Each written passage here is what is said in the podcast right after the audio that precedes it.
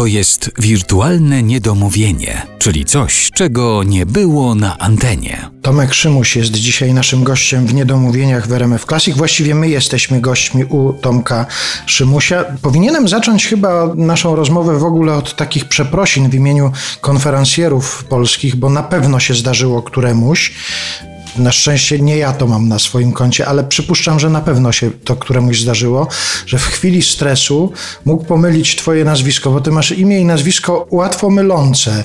Nikt cię jeszcze nie zapowiedział jako Szymon Tomuś? No, bardzo często. Tak, oczywiście. Zbyszek Wodecki, mimo że się dobrze znaliśmy, to wielokrotnie tak mówił. Szymek Tomuś, ale, no, ale, ale nawet nieświadomie, po prostu w słowotoku. Oczywiście, że tak i to jest... Ja miałem w ogóle przezwisko Szymek całe życie, więc się z tym oswoiłem. Już reaguję na dwa imiona. No to, żeby nie było żadnych wątpliwości, Tomasz Szymuś, proszę Państwa, dzisiaj jest w niedomówieniach, ale właśnie jeżeli już jesteśmy przy sytuacji stresu, bo konferencjer w takiej sytuacji różne rzeczy może powiedzieć, pamiętasz, co było dla Ciebie największym stresem zawodowym w Twojej dotychczasowej karierze?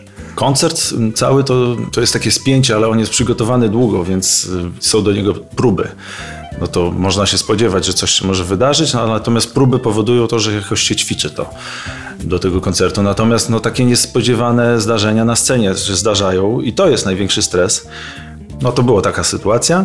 Pan Bogdan Łazuka nie słyszał orkiestry, albo nie wiem, czy słyszał, a nikt z muzyków też nie słyszał pana Bogdana Łazuki, mhm. który śpiewał e, podczas festiwalu. Był bardzo daleko od nas, bo tak scenografia była ustawiona, że byliśmy tam z 15 czy 20 metrów, więc nie było szans na jakąkolwiek komunikację, a, a czasami technologia zawodzi. I pan Bogdan wszedł, z, zamiast wejść po wstępie, wszedł pod koniec wstępu. I mhm przez cały utwór wyprzedzał nas o takt czy półtora taktu. Nie byłem w stanie nic zrobić wtedy, ponieważ tylko ja to słyszałem i tak w ogóle z odsłuchów y, scenicznych i to było coś, co mnie sparaliżowało. Mhm. I do końca dobrnęliśmy w takim po prostu niestroju rytmicznym. Muzycy, w ogóle tak patrzyłem na wszystkich Wiedziałem, że nie słyszą i byli zadowoleni. Wszyscy grali jak, jak należy. Pan Bogdan był przed nami. Też od, zadowolony. Też zadowolony od początku do końca.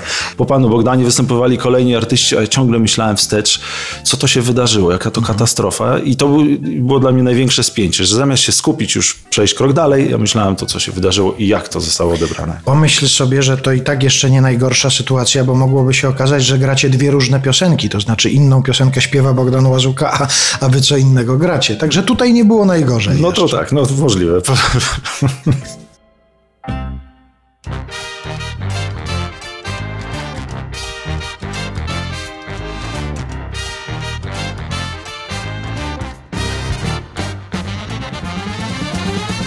Nad ogromną betonową wsią Zwolna gaśnie słoneczna żarówka Pod ogromną betonową wieś.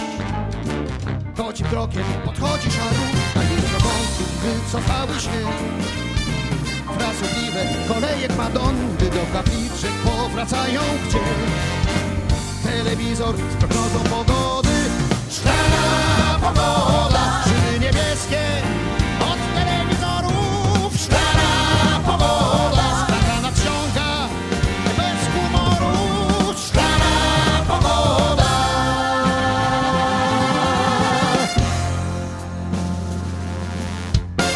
Rygle zamki zabezpieczą drzwi. Szklany Judasz gości skontroluje. Noc straszna, kiedy wódki trzy. Na złodzieja bracie naryktujesz. Windy szumią, śpiewankę do snu. Sąsiad pacierz klepie na kolana. Może jeszcze raz się uda znów.